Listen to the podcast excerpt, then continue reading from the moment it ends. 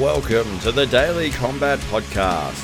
In this episode, we bring you one of the most experienced strength and conditioning trainers in modern history, Steve Maxwell.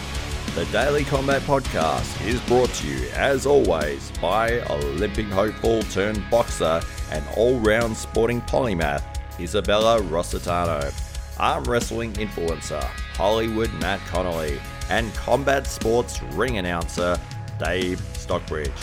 This episode would not be possible without the support of our sponsors, and this week we would like to highlight Steve Maxwell's personal training services. Steve Maxwell has been involved in the fitness and martial arts industries for decades, having been a major influence on modern strength and conditioning programming, and being one of the first North Americans to receive a black belt in Jiu Jitsu. Steve has seen the trends and fads come and go. He has thoroughly researched in nutrition, breathing practices, and overall health systems. Steve is currently running events and training workshops regularly, including jiu-jitsu seminars and online personal training sessions via his website www.maxwellsc.com. If you're looking for the best, you've found it in Steve Maxwell, and we welcome him to the Daily Combat Podcast. For those that aren't familiar with Steve, um, Steve, well, Matt almost ran out of ink just just going through the, the a list of credentials for Steve Maxwell. So um, we will have all of that posted up so that uh, if you're curious to learn more and you don't already know about Steve, well, you know there'll be uh, there'll be a whole lot more um, in the edited version of this as it comes out. But uh, we're going to take it that those people that are listening already know somewhat of your background, Steve. Um, but if you'd like, uh, would you like to give us a bit of an executive summary as to uh, what's brought you to this moment, Steve? So, birth. you guys, you're making my earphones tight. uh, now, I, have been around for a while. Uh, I, I, started out in the fitness industry uh, back in the 1970s, before it was even popular. Started training around 1964, and uh, wrestled all through high school and uh, Division One, NCAA, and college. And of course, it was an easy jump to Brazilian Jiu Jitsu. I was one of the Gracie's first black belts in the United States. I'm currently uh, sixth degree, which is probably one of three sixth degree black belts in the U.S. right now. Wow, that's um, crazy. I'm talking about Americans. Uh, there's plenty of Brazilians that have been at it before me. And um, yeah, I was traveling the world. I, I spent a lot of time in uh, in uh, Australia. Um, I was all over the place, you know, Sydney, and I was at Adelaide once, and uh, was up in the Gold Coast, and way out there in uh, Perth, and uh, Canberra. Uh, yeah, Melbourne. I love it. So, so apart, Australia. apart from your illustrious uh, sporting career, there's a, there's a real interesting uh, backstory and then uh, and and lifestyle that you adopted uh, somewhat later in life as well. So, uh, of course, you, you, your involvement with the Gracies led to you being an initial investor in the UFC, and uh, and you ran your own gym for many many years and had what you'd say is quite a traditional kind of life. Um, and then uh, a few years ago, uh, you you changed all of that. Um, you sold all of your worldly possessions, packed everything into a 30 liter backpack, and started to see the rest of the world. Yeah, I mean, it's called divorce, you know. wasn't, wasn't my choice. wow. But you had the yeah, big I house, mean, you had the big business, I, I, you had yeah, yeah, you had all of the uh, uh, all of those things that people. Oh, the amenities, you know, the two and a half kids and uh, uh, two car garage and the American dream. yeah, and, uh, yeah. Um, once once I decided to uh, sell the gym, um, I actually moved in a camper van. I lived in a camper van for three and a half years. I drove across the continental United States eight times. Wow. Just, you know, like a teenage kid. Here I was a guy in his 50s living like, you know, like a college kid. Hmm. And um, uh, once I, uh, once I started traveling, I, you know, what do you do with your van? I mean, it costs a lot of money to park a van. And mm. once I got on the road with my backpack, I couldn't see going back and living in the van anymore. Hmm. So I sold it. You know, speaking of the power of the internet. Mm. And you're talking to a guy that didn't even have a cell phone until he was almost 48 years old. yeah. Wow. yeah. And, and, I still I still don't know how to use a laptop. But, uh, I'm amazing with an iPhone or an iPad, you know. Uh, a- Apple products are made for guys like me, technologically, you know, uh, deficient. And but, how, how, did you sustain yeah. yourself financially whilst you, you, you're traveling? Well, I, I, created a website and I started making videotapes. Mm-hmm. And I had a lot of different videos. what type of videotapes? yeah, we had we've Sorry. had other guests that have made good money out of doing. oh, that's fantastic. Check out the Las Vegas Fitness Hunter. It was one. It was a. Uh, we did a tongue in cheek uh, kind of video where I show up to uh, a hotel room in Las Vegas, and uh, the, the girl answers the door. Oh, Steve Maxwell, you know, a little rub. And, and then I, I proceed to put her through like a little workout, but it was pretty funny. and, then, and, and, then, and then the video has a flash of her duct taped and tied up in the closet. wow. It's a pre- premium version. Yeah, yeah. Pretty uh, risque. You move that to fans uh, only these days. yeah, yeah. It, it, was a little risque, you know, but uh, you know, most of uh, luckily, luckily the, this was before the cancel culture thing, you know. Yeah, different world. I'd have a few angry Me Too people jumping down my neck. oh, they're on their way now. But, yeah. You revealed it. They're on their way. Yeah, they're on their way. But uh, yeah, after after the camper van, uh, I realized that there is money in knowledge, and I had a you know tons of experience. Been around for a long time. I ran ran my own gym almost uh, two decades and had a chance to really uh, expand my knowledge base and my expertise. And there's a lot of people hungry for, for information. Mm. So I started just doing these little seminars all over the place. And I would travel from place to place through invitation. Sometimes I'd contact people that I was interested in. And uh, they'd set up like a, a seminar. And that paid basically for my hotel, my meals, and such. And then I made the majority of my living doing online personal training, mm-hmm. which I started yeah. almost uh, 17 years ago. There's a lot of people that they don't need an in-person trainer, but they do need to be directed. Mm. And mm. there's a lot of people that need accountability. Just knowing yep. that someone's there, that's what I do looking myself. over their shoulder, that's looking good. at their diet logs, looking at their workout logs. You know, basically wanting wanting you know uh, information and uh, input feedback on their workout programs and so forth. So I'd come up with workout plans and do on um, ongoing supervision. Some people just wanted workout plans. Some people just wanted a consultation. Mm-hmm. And I have some people that uh, you know work out ongoing year round. Mm-hmm. And of course, when the COVID thing hit, mm-hmm. uh, I mm-hmm. discovered the joys of Zoom, and uh, that revolutionized my personal training. So now uh, I've been doing live Zoom sessions for better part of two years now, and that that's great. I mean, uh, with with with the with the way the uh, Zoom works now, uh, I I don't see any reason ever to go back into the gym. Mm. To tell the, the truth, I mean, you can do so much, and you can see an awful lot, and really help people out without necessarily being there in person. I mean, hmm. some, sometimes explaining certain exercises even if you demonstrate them, uh, you know, sometimes there's like some confusion, but for the most part, uh, it, it's pretty easy. Hmm. So I've actually done a couple uh, webinars on how to do online personal training. Hmm.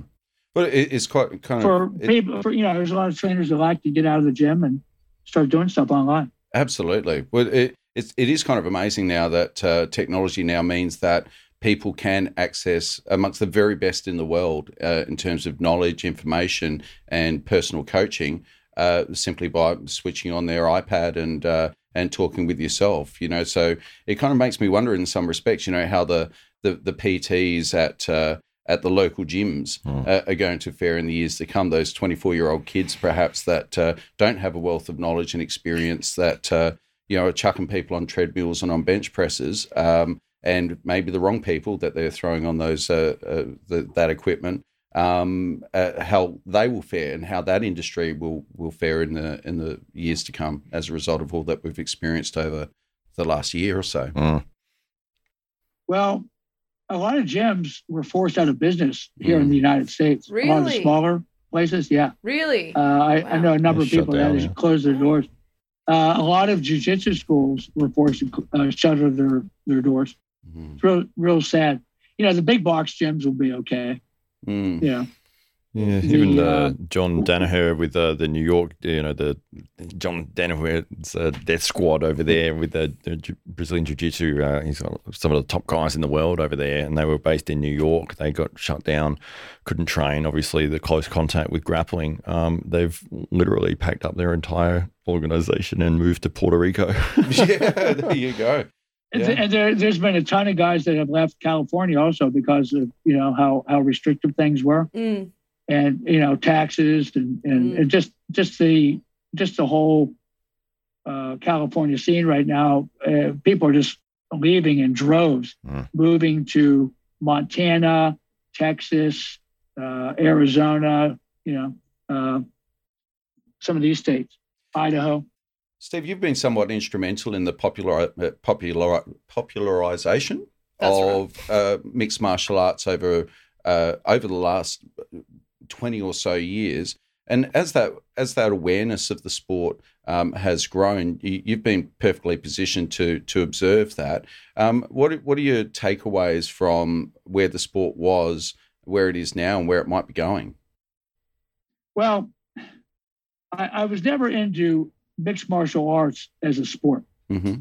What I learned directly from Master Helio Gracie and his three oldest sons mm-hmm. uh, well, and of course I have to include Royce, who wasn't, you know, he was one of the younger sons. Hmm. But um, it was always a complete fighting system. Right. It, it, it was self-defense based first, and sport 2nd mm-hmm. The sport only began to become really, really popular within the last ten years or so. Hmm. But before that, Gracie Jiu Jitsu, the way it was taught by the Gracie family, was a complete martial art. It had strikes, kicks, punches, headbutts, elbows, you name it, you know, finger pokes to the eyes, you know, hmm. bite, mm. takedowns of every type you could think of, both wrestling and judo. Mm-hmm. And of course, ground fighting, mm. uh, you know, preventing people from punching your lights out. Uh, you know, everything was in there. Mm. So it, it was like MMA. That's yeah. why Royce did so well in those first UFC. Because mm. The one aspect that everyone was unfamiliar with was the ground fight. Yeah. No one knew. You know, everything was pretty much stand up. Yeah. You know, striking, kicking, punching. And they, you know, it was obvious that no one had a clue when it went to the ground. Yeah. And here was this skinny Brazilian kid, wasn't particularly strong, wasn't particularly athletic, but he had great technique and a lot of poise. And, you know, he kind of revolutionized the whole world. And you've mentioned but before that one of the reasons why they uh, didn't throw Rickson into the into the mix into the early DFC, uh, sorry, into the early uh, UFCs was uh, was because they wanted to demonstrate that the smaller guy could win against the bigger guy. That's correct. Uh, Jorge and Gracie, uh, of course, these fights have been going on in Brazil for quite a few years. Mm. They actually used to have televised fights of guys basically doing, you know, almost anything go. Huh. You know, it, it, it, was. Uh, so in Brazil, it wasn't a new concept. Vale Tudo, yeah. No, no, not at all. Uh, in fact, it, it, was so violent that uh, there was a lot of protest to take it off the television. Wow. It, it, was really crazy. Basically, two guys in speedos would get in a ring and beat the shit out of each other. protesting no about the speedos. Yeah, seriously, no glove. But it's interesting. The the jujitsu guys seem to dominate even mm. even the free fighting, and there was a huge uh, rivalry between the uh, the uh, uh, free fighting guys, and uh, I'm trying to think of the Portuguese name for it. Not lucha libre, but uh, they they had a submission wrestling form, mm-hmm. and there was a lot of rivalry between the jiu-jitsu guys and those guys. Vale Tudo um, or Tudo. Yeah, Vale Tudo. Yeah. Mm. No, so I, I was, it, yeah, it, was, it, was, it, was real interesting to uh, see that develop and Rorion wanted to bring that to the United States. Mm. And in order, to, of course, you know, it was a big ad campaign for Gracie Jiu Jitsu. Yeah. And he says, well, let's just see what happens when we throw all these disparate martial arts styles in a cage with no rules and see what happens. Let's see who walks out. And, you know, in those days, it was a tournament. Mm. Royce would fight four times in one night. What? And Yeah. there- Damn. yeah, it- yeah. The Mm. first one was he had four fights, and there was no no gloves, no gloves. Mm. Everything went. The athletes had a gentleman's agreement not to poke each other in the eye and not to bite. But you could strike in the te- you could strike testicles. You could do uh, Ooh. ki- kidney But I hate getting hit in the Uh, testicles. there was a number of guys that uh, really took a lot of shots. You yeah. know? uh, you you could pull hair. Uh, look at look at the Royce's fight with Kimo. Yeah. Mm. Kimo that. Yeah. He Yeah. grabbed him by the ponytail and wrapped his hand. And just, yeah, I mean, all Damn. fair game. But then, you know, it was pretty violent. And a lot of people got pretty upset. And no one was allowed to wear gloves. The Mm. thinking being that the gloves protect the hands of the striker Yeah. and make it harder for the grappler to secure his hold. Mm. So gloves impede the grappler, but they make it a little bit safer for the striker's hands. Mm. So, you know, the, the, the grapplers are greatly impeded by those big, thick gloves as far as securing, you know, Mhm. chokes and, Mm. and securing grips and things like that. And that's how it went for Mm. four. And then Senator McCain, who Hmm. was in the pocket of the boxing commission, Mm. started raising hell about human cockfighting. And it sounded like he was going to enact legislation that, you know, that they were going to pass to ban it and outlaw it. Hmm. That's when Rorion decided to sell. Yeah. And he had already accomplished his goal. His goal was to showcase Gracie Jiu Jitsu. And he wanted to show people what happens when you don't really understand ground fighting. Mm. You can get in real trouble. Yeah. Yeah. The- So Rorion sold his shares. And at the same time, I sold my, you know, whatever shares I had. yeah. And uh, I didn't make any money, but I didn't lose money either. Yeah. You know, and that that was in its infancy. There wasn't a lot of money in those days.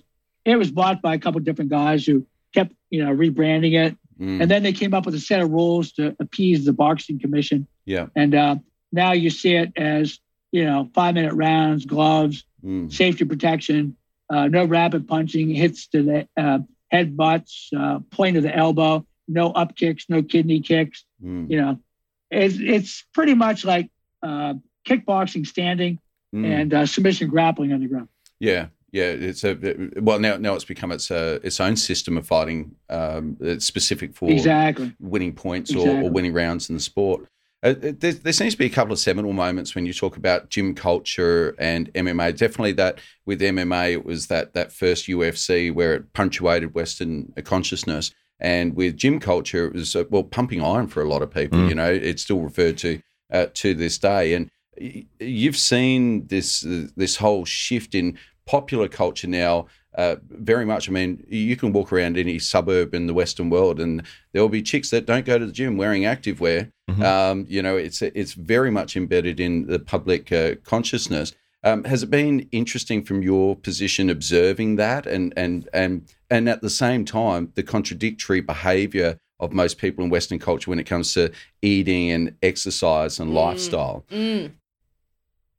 Well, it was really interesting because in the 60s, you know, no one ran or anything, you know. Yeah, I can remember the pla- pla- police stopping my brother and I said, "What are you guys running for?" You know? That's how you know. That's, how how you we identified a troublemaker. Yeah. Yeah. Yeah. what, what, what are you boys up to? What are you running for? You know, we were just uh, pre- preseason conditioning for uh, gridiron football. You know, and uh, so it was unusual to see anyone doing that kind of work. But then, you know, the aerobics phenomenon hit, the running boom. Mm. The 70s were all about running and running. And then the aerobic, uh, dance aerobics yeah. Became huge. And then step aerobics, low impact, spawned this whole big, huge gym culture thing. Mm. And then, of course, uh, in the 80s, yoga became like the big thing. Mm. Everyone wanted to do, it started out with power yoga and, you know, uh, every kind of yoga you could think of, you know, someone was coming up with a new wrinkle. And uh, right about the 70s, uh, it changed from Olympic weightlifting to powerlifting. Yeah. All of a sudden, no one wanted Olympic lifting anymore. You know, Hmm. it takes too much skill to Olympic lift. Mm. It's a lot easier just to bench, squat, and deadlift. Yeah. You know, so a lot of people were attracted to the raw power of powerlifting. Yeah. You know, and then in the '90s, it was all about kettlebells. Yeah. Kettlebell this, kettlebell that, and the the secret Russian training systems. And, and you, were- you were in, Oh, Yeah, instrumental right. in Yeah, introducing yeah, yeah. that to, to North. America as well. Am I right? yeah, yeah, I, I, I, I got sucked into the whole kettlebell movement, uh, like like a lot of people did, you know, Yeah. and thought it was uh, pretty good stuff. But in retrospect, I, in hindsight, I, I- I saw it as a mistake. I don't Right. think it's a very Why? sustainable way to train. Uh, it- it's very hard on your body, a lot of wear and tear. You know, you- think about it this way. Mm. Uh, th- think about like uh, tennis players. How much does a tennis racket weigh? Pretty light. Not Mm. much. But yet they suffer a lot of wrist, elbow, and shoulder i- issues Mhm. for just swinging a tennis racket around. So what do people think is going to happen when they start throwing a 24 kilogram kettlebell around Hmm. That's really to the interesting. shoulders and wrists? That's really interesting. You know? Steve. Yeah, but would you say would you still implement that in um in workouts and and how much would you say is too much? Like I that's the first time I've heard that perspective, which I do agree with. I mean, as coming from my experience and my injuries that I've had in my life um in sport. So, how much would you implement kettlebell training? Like, for example, at the moment, I'm doing a fair bit of cross training at a CrossFit gym, and they they include it possibly almost every second or third workout. So, how much are you still doing any kettlebell training, or what's your general um, opinion on implementing that in exercise programs now? Uh, I don't see any reason to do it at all. Wow, In retrospect, that's huge. Yeah. That's a big change, isn't yeah. it? Yeah. Yeah, big, big change. Well, because That's it. They're going started to seeing marketplace. Yeah, that's right. Yeah, yeah. I'll sell my kettlebells, Steve. No, no, no. I, I saw a lot of negativity. You know, a lot of the original people that started out around my time were Mhm. started suffering a lot of overuse injuries. Mhm. For example, my ex-wife, DC Maxwell, Mhm. she was the third American woman to get a black belt in Brazilian Jiu-Jitsu. Hmm. She was also a bronze medalist in the World Championships. Wow. And she wasn't fighting the master senior, she was fighting young girl division. Hmm. You know, she was older than most of those girls' mothers Yeah. Wow. and yet she took bronze. So uh, uh, the reason I mentioned that is I wanted to uh, explain she was a very athletic woman Mm. who had been doing athletics all her life in combat sports and such. She was on the cover of Pavel's book, From Russia with Tough Love. Huh. She was the pretty blonde. Wow. Oh. That's pretty cool. She had a hip mm. she had hip replacement surgery, which she blames in kettlebell. Right. Wow. Yeah, she's two years younger than me. I'm 68, so that uh, I won't say her age. that's, that's thoughtful. No, no, she, she's two years younger than me. yeah. Uh, yeah, she had to have hip replacement surgery. You know, Pavel Tsatsouline, Mr. Kettlebell, has Mm. had, you know, his elbows operated on twice, I heard. His CEO from Strong First, which is the mecca of kettlebell lifting, Hmm. has had nine knee surgeries. Wow. Brett Jones. Jeez. You know, uh, it sounds like a litany of just all these horrible overuse injuries.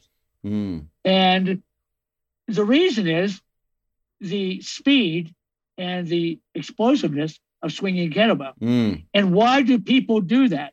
Because we've been fed a bunch of lies that moving quickly and explosively selectively recruits fast twitch muscle fiber. Hmm. This is Mm. patently false. You do not selectively recruit fast twitch muscle fiber. Mm. You're working slow twitch through medium twitch through fast twitch, Mhm. just like you would anything else. If, as a matter of fact, if you really want to recruit the fast twitch muscle fibers, no movement is always required. Isometrics. Hmm. I've become a big isometric fan.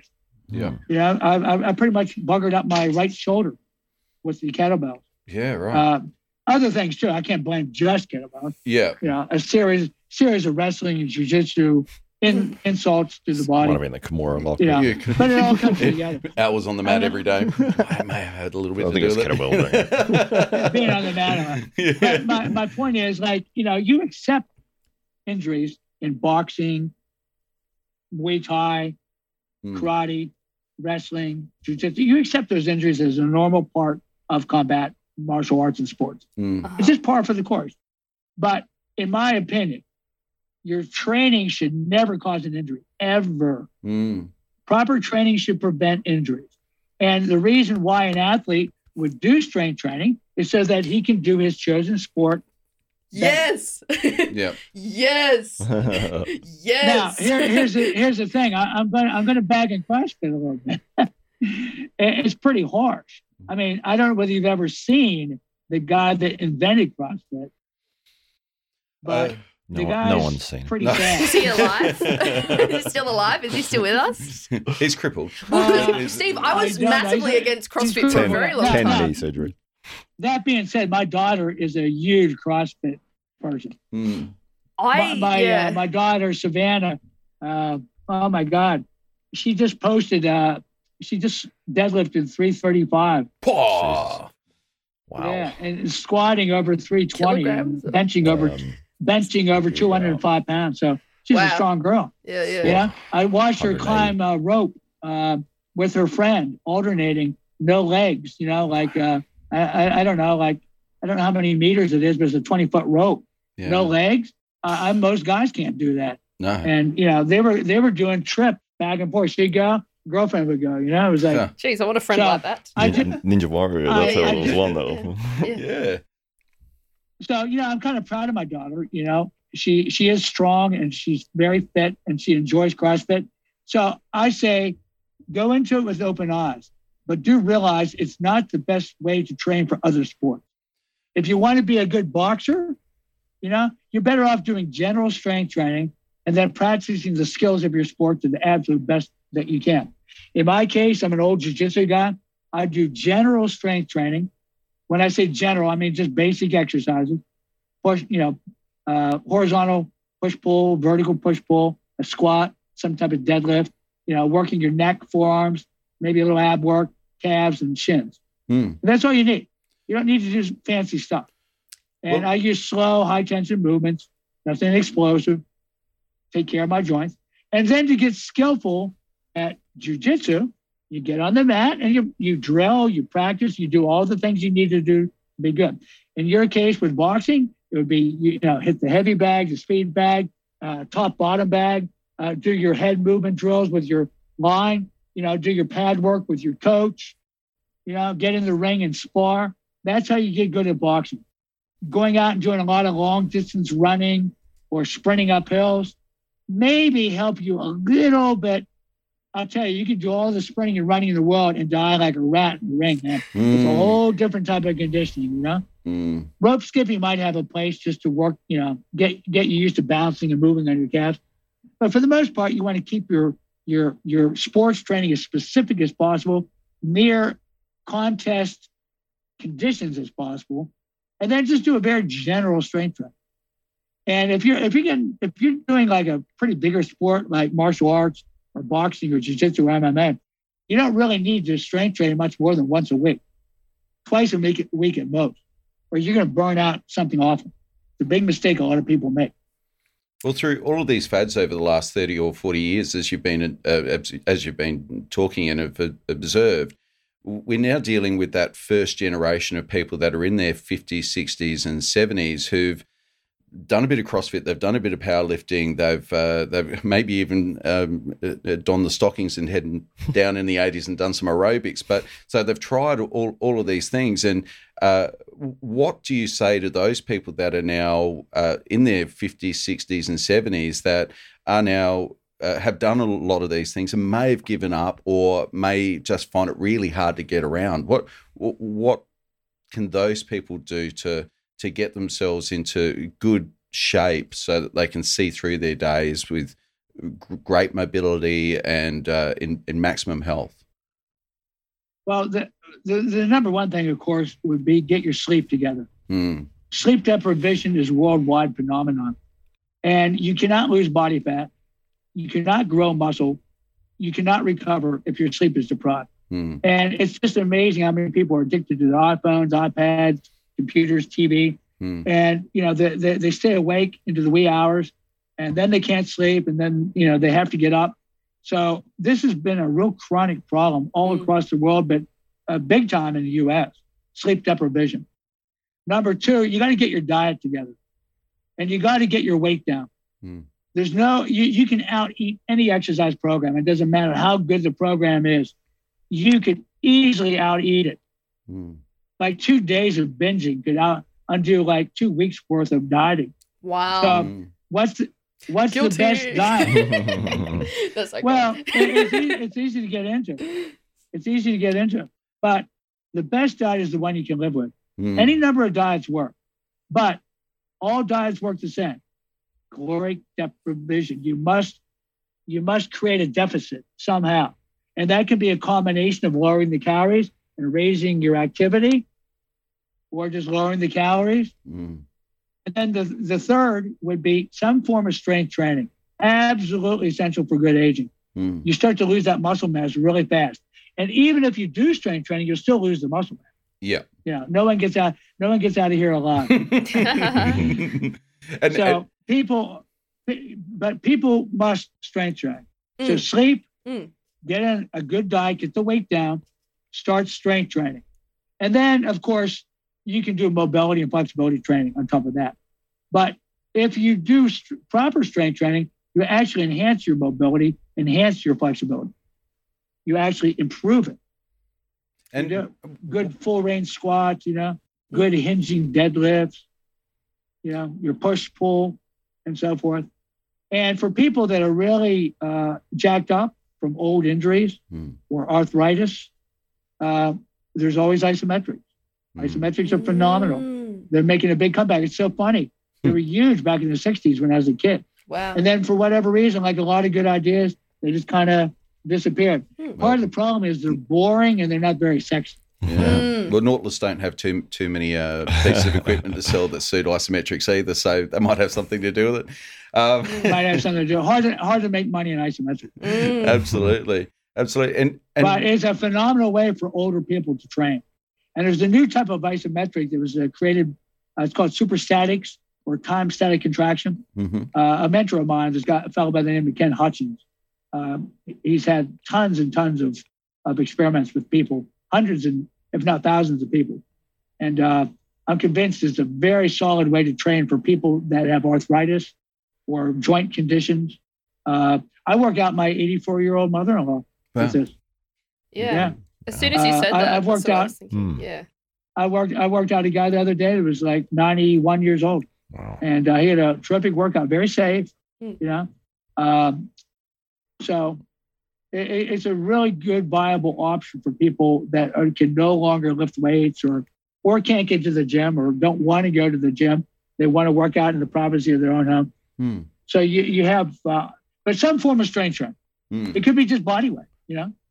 For the, for the people that uh, n- not exactly sure what isometric training is, so your isotonic movement is obviously when you're contracting and and um, you know um, when you when you've got a resistance that you're resisting against with movement. And your isometrics Correct. that you're talking about is where you're not moving but you are still having that resistance there like pushing against a wall or similar that sort of thing. That's right. Correct. And there's two types of isometrics. There's that type that you just mentioned like pushing against an immovable object. It could be like a, a chain with a bar or a stick on it you know or uh, it could be a wall or you know something like that it, uh, you could use a strap just a regular, like a jujitsu belt or like a, a, some type of loading strap. That's one type. It's called overcoming isometric. Mm-hmm. And then there's the yielding isometric where you hold a, a, measurable weight. For example, imagine you go to the top of a chin up bar and hold for time. Mm. Or you do a half push up hold with your arms bent about 90 degrees. Like, uh, or a half squat or the wall sit. A lot of people are familiar with that, mm. where you slide down the wall with your top of your thighs parallel to the floor and hold for time. So, you know, there's there's uh, both yielding and overcoming isometrics. In the 60s, they used to you used to hold a bar loaded with weight between two loading pins in a power rack. Wow. That's why power that that was the, why the power rack was invented. Wow, that's so it interesting. In, it was invented for isometric. Wow. Huh. Isometric power wow. rack. And you would have a, a, a lower pin and an upper pin. And you would load an Olympic bar with a particular amount of weight. You'd lift it a couple inches and hold it against the upper pin for time. Mm. And you would do various positions. Like maybe on Monday, you would work the extended position. And then maybe Wednesday, you'd work the mid range position. And Friday, you would you work the near end range motion position. But with superstatics, uh, it was found that you get full range increase in strength by holding mid range for time. That's usually when your arms are bent or your legs are bent about 90 degrees. Uh, you, you, recruit all the available muscle fibers and you increase strength full, through the full range. And that mid range is the weakest range anyway. Mm, yeah. Weakest mm, range yeah. anyway. So by strengthening the weakest range, the entire range is strengthened. Yeah. So it's interesting. Very safe. Mm. Good way to train. And you can mix it. You can mix and match. You don't have to do just one. You know, I, I like to do dynamic stuff with body weight exercises mixed in with isometric. And there's certainly nothing wrong with machines. Hmm. Machines have been vilified, but a well-designed machine can be fantastic. I, I, uh, I, will tell you, for for rehabilitating injured limbs, uh, I defy anyone to rehab a knee without a leg extension, mm-hmm. some form of leg extension. Hmm. Yeah. Uh, but you know, like uh, it's really hard to work your neck, for example. But man, there's some awesome neck mm. machines out there, like uh, the Nautilus four-way neck, Hammer four-way neck, Pendulum four-way neck, uh, Med-X is a four-way neck. Uh, it's a boon to any con- contact athlete, whether it be Australian rules football or rugby mm. or soccer or any martial art, mm. American gridiron football. You need to have a very strong neck. I mean, anyone that drives a car should work their neck. Mm. Mm. My girlfriend was rear-ended the other uh, other day. Oh wow! Uh, a pickup, yeah, a truck ran in the back of her car. She had to stop suddenly, mm. and uh, the guy wasn't watching, and boom, hit, and her neck was pretty jacked up. Mm. Thank God she had been doing neck ex. Oh no, we've lost you. What? So, You're back. Yeah, no, uh, a, phone, a, phone call started coming through. yeah, sorry, go on. We're, so we're all good. So go on. My, uh, oh, sorry. So, so anyway, neck work is extremely important. Mm. But if you don't have a neck machine and neck harnesses you can use, but mm. they're a little, little awkward, you can do isometric. Very easy. They're being persistent. He's too, he's too popular. You're too popular, Steve. Steve hung up. No, no, no. I think it's the, it's, it's the Kettlebell Association. That's They're right. ringing up to have yeah. some words with you. I, I, hate, I, hate to say it's my dentist. I'm getting some work done tomorrow. He's probably he's probably confirming. Yeah. So you're 68 years old now. Young. What, what is your daily What does your daily routine look like? Well, I usually uh, awaken pretty early in the morning uh, usually with the sun up. And of course, we're in the Pacific Northwest. We're pretty far north, mm-hmm. so it stays light. Gets light really early and stays light to about 10, 30 at night. Wow. We're in summertime now here mm-hmm. because you guys are going towards winter. Yes. And does that and, uh, regulate your daily yeah. routine in terms of when the sun goes up and comes down? Does I that, try so to go to bed seasonal? with the sun and get up with the sun as much as I can. Yeah. You know, uh, a lot of times I'll go to bed early and I'll just read for a while, you know, mm-hmm. something spiritually uplifting or whatever. Mm. Uh, but I, I, wake up, I do a whole routine of uh, Qigong exercises, uh, massaging the head, uh, eye pressure points, massaging the eyes, temples, ear, drums of heaven, tongue exercises, uh, mm-hmm. throat, uh, working the fingers, working the feet. then I massage the abdomen. there's a whole iron crotch genitalia massage. Mm-hmm. It's all part of the Chinese system of Qigong. I've got my brush in the shower. Testosterone. Keep, yeah.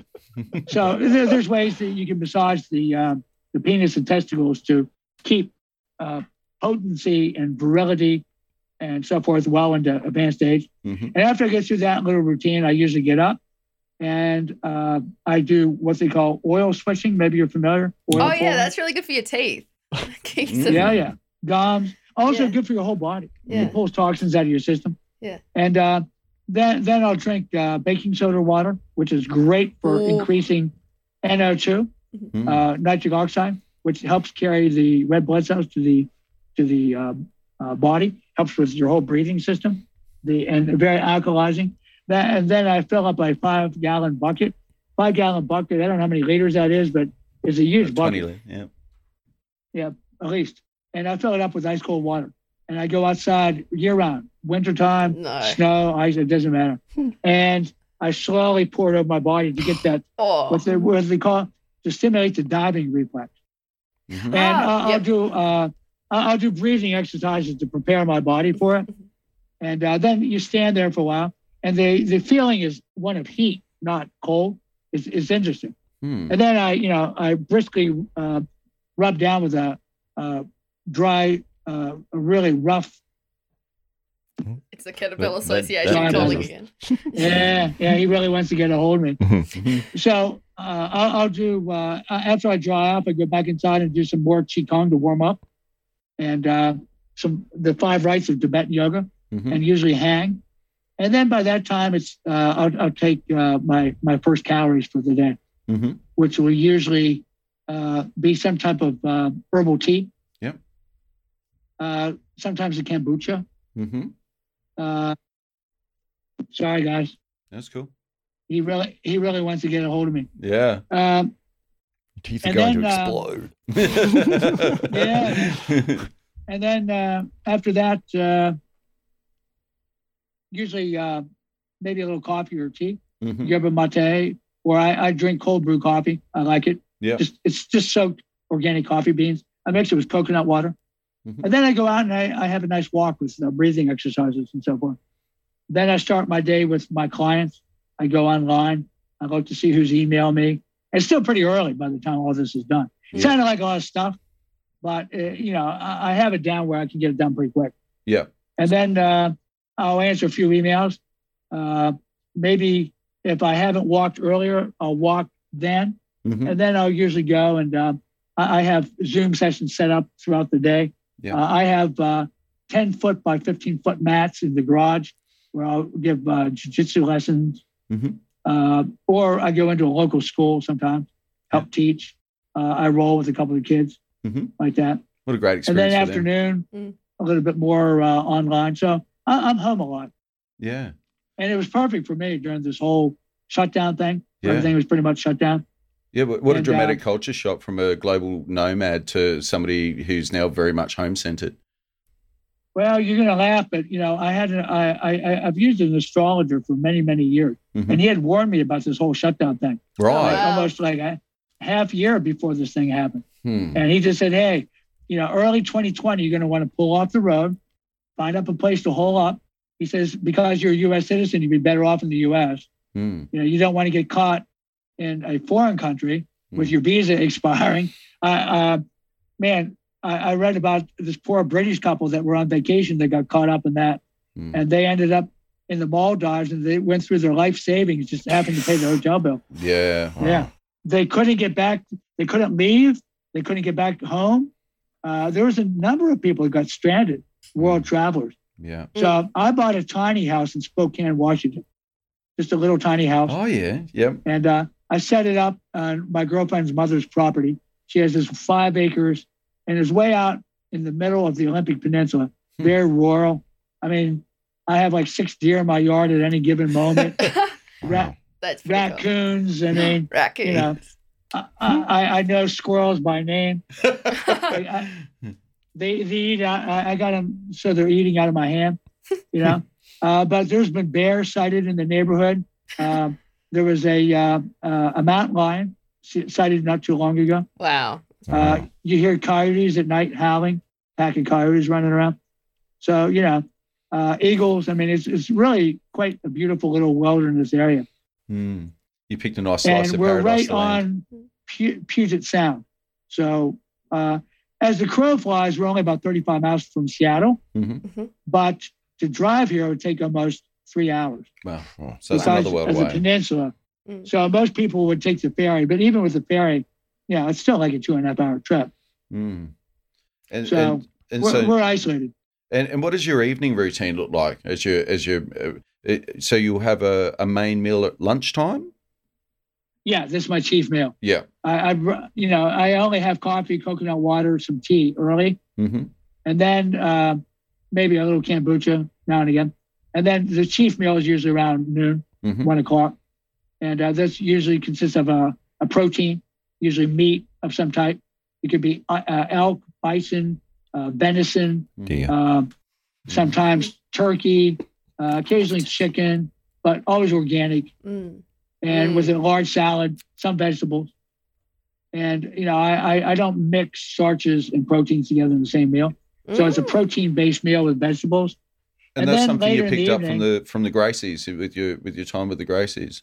Is that right? Yeah, that that uh, they, they would sometimes mix a starch and a protein, but mm. I've been reading about food combining. It's called meal simplification, mm-hmm. just to enhance your digestion. Yeah. Uh, the, the, the main guy I really liked was this uh, Dr. Hay mm-hmm. and this other guy, Dr. John Tilden. Mm-hmm. They were the turn of the century physicians that would use fasting and diet to heal their patients mm. and not use uh, modern drugs yeah. and so forth.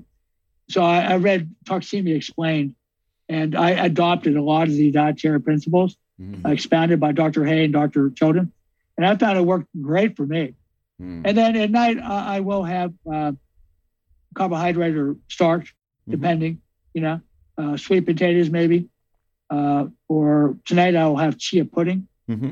Uh, sometimes I'll have uh, Teresa will make me a paleo cake. Aww. It's made out of yeah almond flour. Oh, it's oh, made out of almond almonds or mm. or sometimes chestnut flour. Mm-hmm.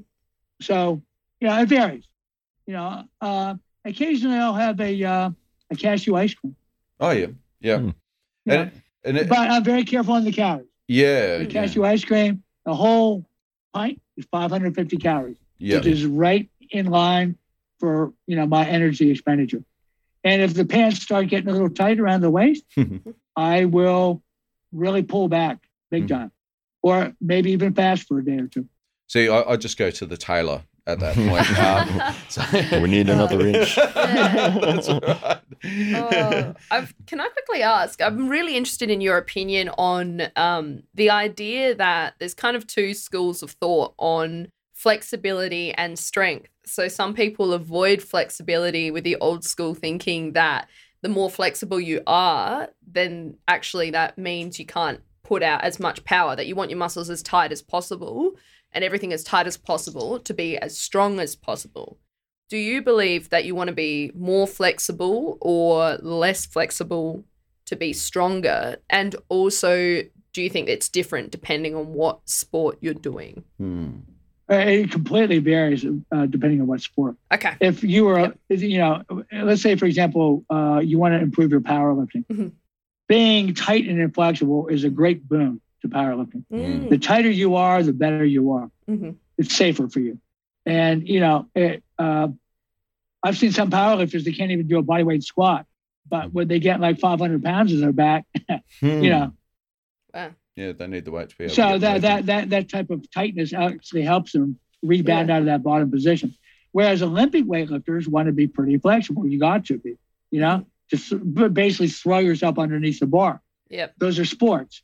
Mm-hmm. In my game, jujitsu, you want to be reasonably flexible. You don't have to be super flexy bendy. Mm-hmm. It's been my experience that the more um, the more flexible guys, the really really super flexible people, mm-hmm. Get hurt the most. Mm. It seems like you're more prone to injury. Mm. You get put in all these weird, wacky positions where you just don't have the the strength. Yeah. So you so you get hurt. Wow. So you know you want to be moderately flexible. Mm-hmm. You know you don't have to be able to do a split, but you don't want to be tight either. Mm. You know you don't you don't have to do like a a, a back bridge on your hands like a gymnast a gymnast, mm. but you know you, you don't want to be super tight at the same time. Mm. Right. So moderate flexibility. Right. You know, everyone should be able to touch their toes. Mm. Everyone should be able to do a full flat foot squat. Mm. You know, butt to their heels. You know. So is, uh, that, uh, that, that, that's what I call moderate flexibility. Mm. And you know, it's ironic because people that are kind of good at flexibility, you know, you'll see them all in yoga. Mm. You know, like you'll see all the ladies, for example. Mm. Women tend to be more flexible than guys. They're always flocking to the yoga classes. Yeah. It's not what they need. They should be in the weight room and all and, and all those bro dudes in the on the bench press and curling the barbells they should probably be in the yoga room. Steve, um, just yeah. with jujitsu, um, you said you were an American collegiate uh, wrestler. When did you first encounter jujitsu, and what made you fall in love with it so much? Well, I, I was looking for something to replace uh, wrestling. After I graduated from uh, college, I had a degree in, in exercise science and physical education. I started teaching and coaching wrestling at a local school outside of Philadelphia. Mm-hmm. And uh, I, uh, I was just always looking for something to replace wrestling. I was still wrestling with the kids and I was doing some amateur wrestling, but you know, it was really hard to get like any kind of high level wrestling mm-hmm. experience. Mm-hmm. And I didn't know about the Philadelphia Judo Club at that time. But a friend of mine taught me to go into a, a Russian Sambo club up in the Northeast of okay. Philadelphia. It was run by a Russian guy. Mm. And I loved Russian Sambo. It was mm. like a hybrid judo wrestling. Mm. That was a lot of fun. Mm. But once again, a lot of the practices were right in the middle of a working man's day. You know, what are you going to do? Yeah. And as I, you know, as I I, I uh, raised a family. I bought a house. You know, I was working in a gym. It was hard to make these practices. So I kind of fell off the wagon for a while with the wrestling and jujitsu. I started taking karate, and I practiced uh, kempo karate, and I was doing some of that kind of striking martial arts. And then I heard about the Gracie brothers about 1988, mm-hmm. and uh, I went to their first seminar on the eastern East Coast, and I fell in love with it. Mm. at that point, uh, 1990, I had opened up my own gym, Maxercise, and I put a mat area in the back where I would invite my old wrestling friends. And then I heard of the Philadelphia Judo Club, and some of those guys would come over, and we would cross train with Brazilian Jiu Jitsu and Judo. And then it became so popular, I ran out of space, so I rented the whole upstairs floor. Wow! And this big old building that I wow. was renting. It was like an old warehouse. Cool. So I rented the second floor and just completely matted it out mm-hmm. and started running jiu-jitsu classes. Of course, I wasn't qualified to teach at that time. You know, we called them practices because, you know. I wasn't really, you know, I was a blue belt. I mean, but I was the only game in town. Yeah. There was no Renzo Gracie. There was no John Danaher. Mm-hmm. There was no, you know, there was nobody. That's it was just me. yeah. Was this after? No, that's there. Mm. Yeah, that's right. Yeah, was this after you'd spent time living with the Gracies over uh, with Helio Gracie and, and all that? You, you came back well, to your. I, I, I, would go. I would go to California for a week, two weeks, because I owned my own gym at that point, mm. so I could leave whenever I wanted. And uh, I actually spent a month in Brazil at Helio Gracie's farm. Mm-hmm. But then I started bringing the Gracies to me, and they'd stay mm. with me. Royce stayed with me for almost a month and a half one time. Uh, I, I, would bring uh, the guys out for seminars uh, Ho- uh, Royce came and lived with me. Relson, mm-hmm. uh, the second oldest son of Valerie Gracie, uh, came and spent like a couple weeks here and there. And then I started going to Hawaii and spending time with him. So I was back and forth. They would come to me, I'd go to them. In the meantime, I, man, at one point I had 250 guys wow. training out of my facility. Wow. A lot of people to train with. Yeah. Yeah. So it snowballed. And then a lot of guys started splitting off and opening up their own clubs. Hmm. Wow. Over, over the years, you know. And then be, before you knew it, there was clubs all over the place. Wow. So it really was the epicenter of BJJ in North America for a time there, where you, you had people coming to you, you had the best coming to you, and then you were just uh, attracting anybody that was curious to uh, to learn Anyone more about BJJ. And it was pretty scary in those days because we got a lot of uh, guys that wanted to fight. Mm. Because, you know, Rorion Gracie had established the Gracie Challenge, he was willing to give anyone ten thousand dollars to anyone that could beat them outside the martial art. Wow. Any other martial arts style, hmm. he would give him ten grand. It was supposed to be, here's my ten thousand, you put your ten thousand, and whoever wins takes it all. But usually guys would come with no money. Yeah. yeah, that would be me. Come with no money, walk away with a beating. Yeah. Um, yeah. Walk away unconscious.